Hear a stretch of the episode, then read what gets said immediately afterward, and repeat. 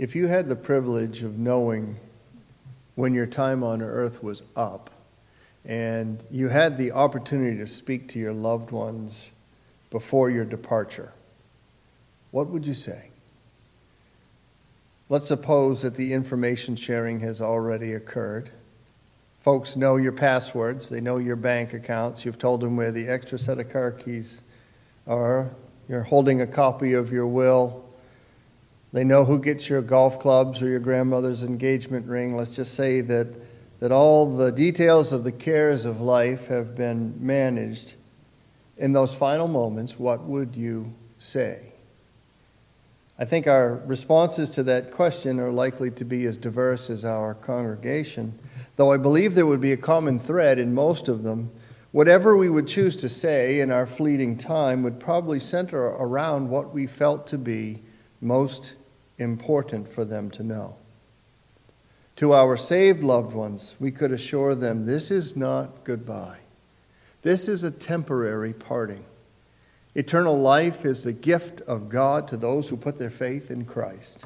Jesus promises that we're going to live even if we die. And one day, the redeemed of God will be together in a new heaven and a new earth with new bodies, and all the curse of this sin stained earth will be no more.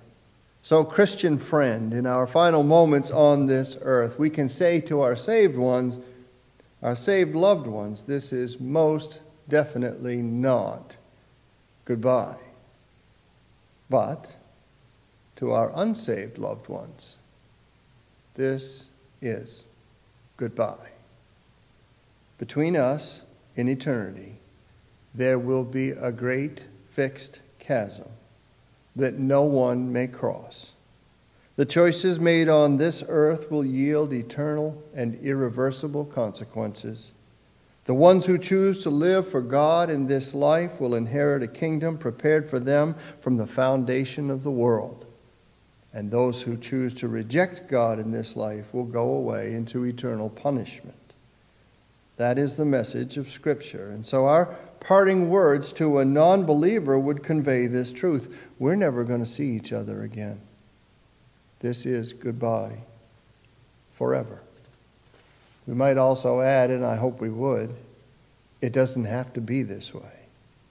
If you confess with your mouth that Jesus is Lord and believe in your heart that God raised him from the dead, you will be saved. If you will but surrender your life to the one who made you, and the one who loves you, and the one who stands ready to forgive your sin, if you will put yourself in his service, if you will give yourself to him in faith, you will be saved. And if you do that, we will meet on that beautiful shore of eternity. And together we will forever worship the one who gives us eternal life.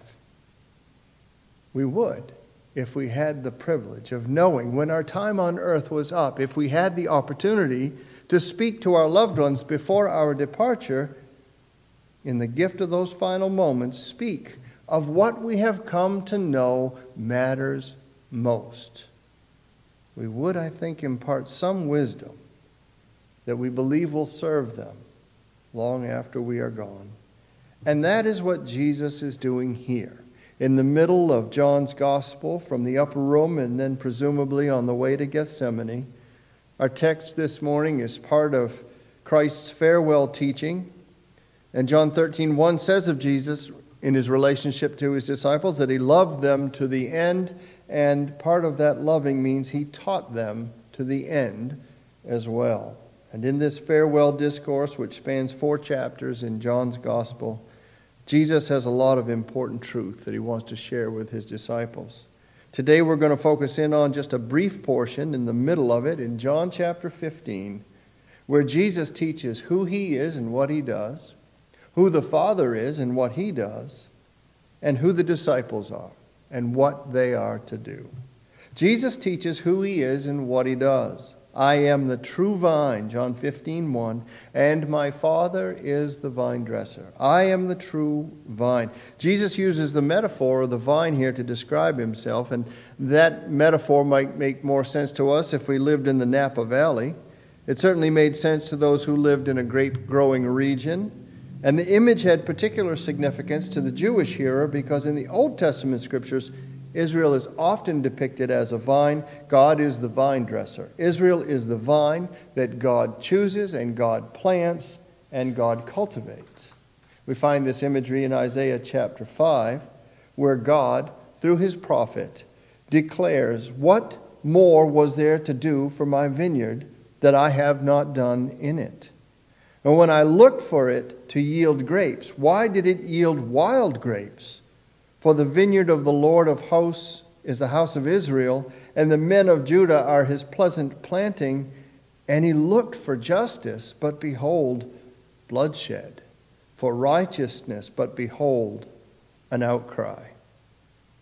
The vine of God that was Israel was, to say the least, consistently producing a disappointing harvest. Israel, referred in Exodus 4:22 as God's firstborn son, has not displayed the characteristics of the Father at all and has not produced a kind of fruit that the Father would delight in. You might recall from John chapter 8 that Jesus' accusers had confidence in their heritage as the children of Abraham, the people of Israel. They were literal descendants of Abraham, but they bore no resemblance to him at all in terms of their faith. And so Jesus calls them the sons of the devil. They are spiritually estranged from God, and therefore not the Israel that God had planted to bear his image and nature and truth to the world. So, Jesus' statement that opens John 15, the last of his seven I am statements in John's gospel, is not simply, I am the vine, is it? No, it is, I am the true vine. Jesus has come to succeed where Israel has failed. And he is the true and the greater Israel, the one chosen of God to represent him and to lead people to the Father, to mediate God to the people, to do the works of God in such a way that the Father would be glorified. Jesus is truly the one through whom the salvation of God will come to the world. And should the persecution he predicted come to pass, or the shocking death of Christ himself, or the multiple attempts to discredit him cause his disciples to wonder or to doubt, he lets them know I am the real deal. I am the true Israel, the true Son of God. I am the true vine. You won't need to look for another. That's who Jesus is. And as the vine, he's the one who supplies the many and various branches, both then and now, with what they need to produce fruit. And fruit here is a common biblical image for good and God pleasing deeds. If you happen to be new to reading the Bible or hearing the Bible, you might wonder about all this fruit. The teaching is not about literal grapes or oranges or apples. The word fruit is a metaphor for doing good, doing what pleases our Creator. Bearing fruit, then, in this sense, is and has been the job of every creature from the beginning of time. We can go back to a, a really familiar imperative in the book of Genesis, right? Where God says, Be fruitful, a word that means to grow, to increase. Be fruitful and multiply. Creation is made to be fruitful for the glory of God. And Jesus, as the vine, is the life giving source that produces the fruit in the branches. Which is to say, if you'd like to do something truly meaningful with your life, and I hope that you do, and I hope that you are, you want to spend it wisely doing what matters. An abiding relationship with Jesus Christ, the source of and the true producer of fruit, the fruit God desires, is absolutely essential. It is foundational. Imagine if I were to show you a branch from the apple tree out in my backyard. I, I cut it off and I bring it in here and I hold it up to you and I tell you, this is an apple tree branch. And then I say, I can't wait for springtime.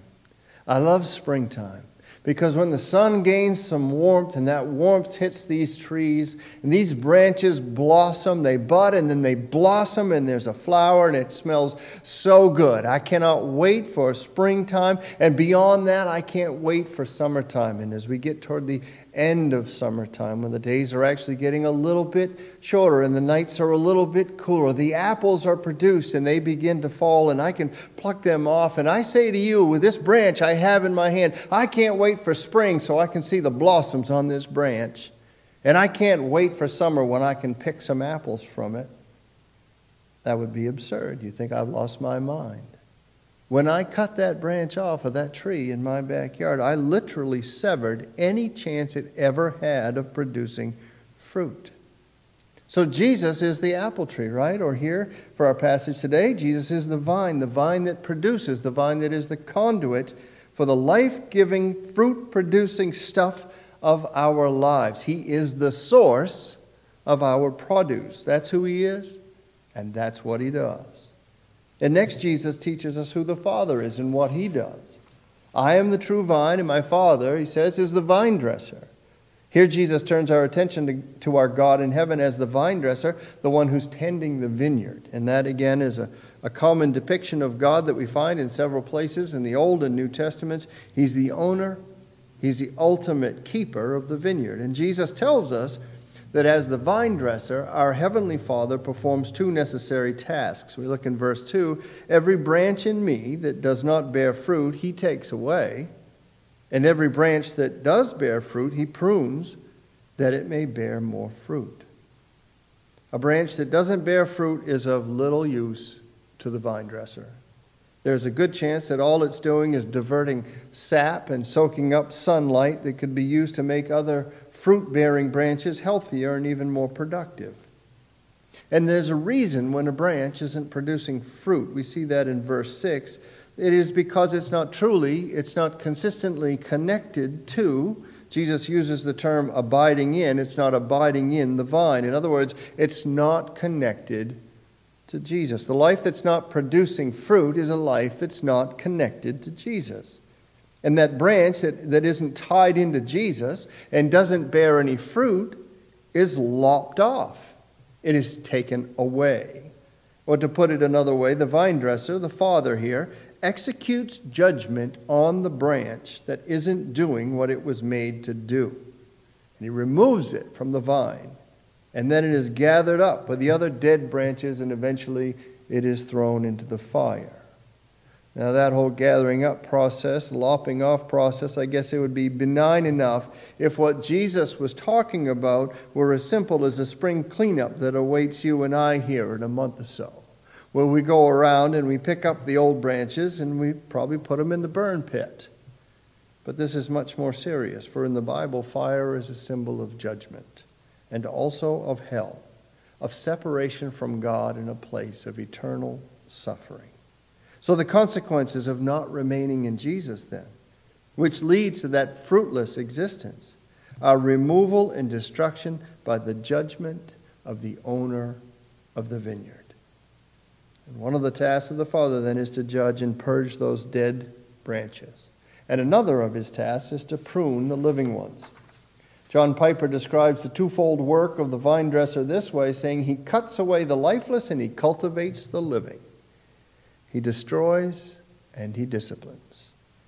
He takes away the branches that don't produce fruit and he, he prunes every branch that does bear fruit so that it will bear even more. Pruning, if you don't know, is that process of cutting the plant back, of removing what is dead or diseased, and sometimes actually even that which is alive but not helping.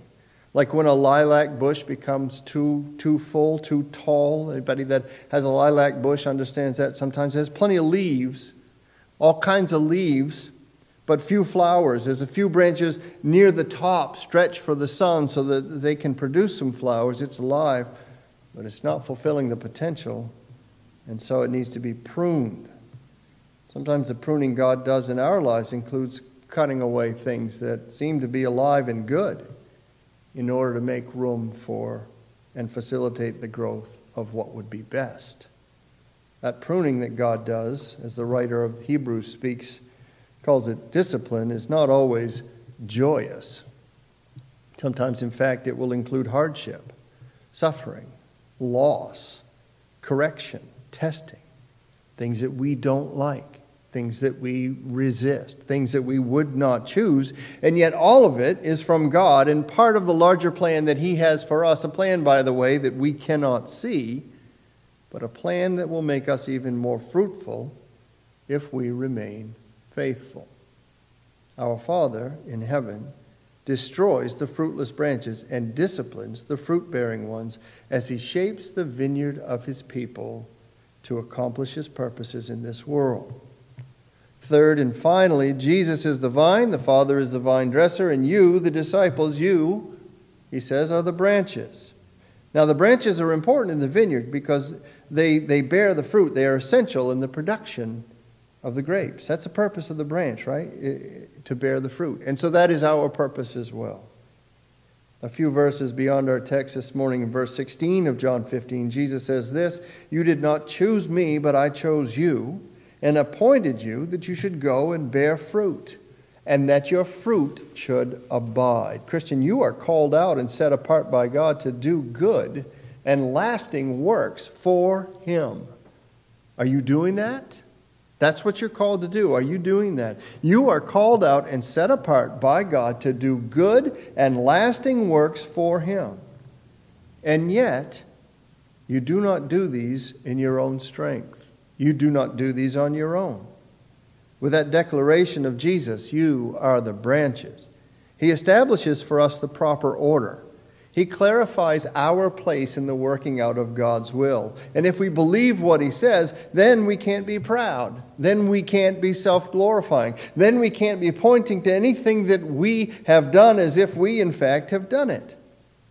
The branches are important, and yet they are completely dependent upon the vine if they're going to produce any fruit. You need the vine if you want to produce fruit. Without it, without Him, Jesus says, you can do nothing. And by that, He means anything of eternal consequence. And so it is our privilege to bear the fruit of the vine, and we must take care to remain in the vine and to stay connected with Jesus. Staying connected with Jesus. That is how the disciples will continue to do great work following his death. This is how they would carry on. This is how you and I can be part of God's redeeming kingdom work in this world today, difficult as it might be or difficult as it might become, by remaining in Jesus. Because Jesus was killed, but he was also raised from the dead, and he is alive. And He continues to be the source of life, vitality, strength, fruit bearing capacity in us as individuals and as a church. To be fruitful, which is the will of God for His people, comes through a relationship with Jesus. Which brings us sort of full circle from where we started. If you had the privilege of knowing when your time on earth was up and you had the opportunity to speak to your loved ones before your departure, what would you say? Perhaps something in the spirit of Jesus' words. I can think of nothing more eternally significant or more truly helpful. Jesus said, Abide in me. The word means means continue, endure, remain, tarry, stay. This would be my counsel. Know Jesus. Never leave him, and be sure he will never leave you.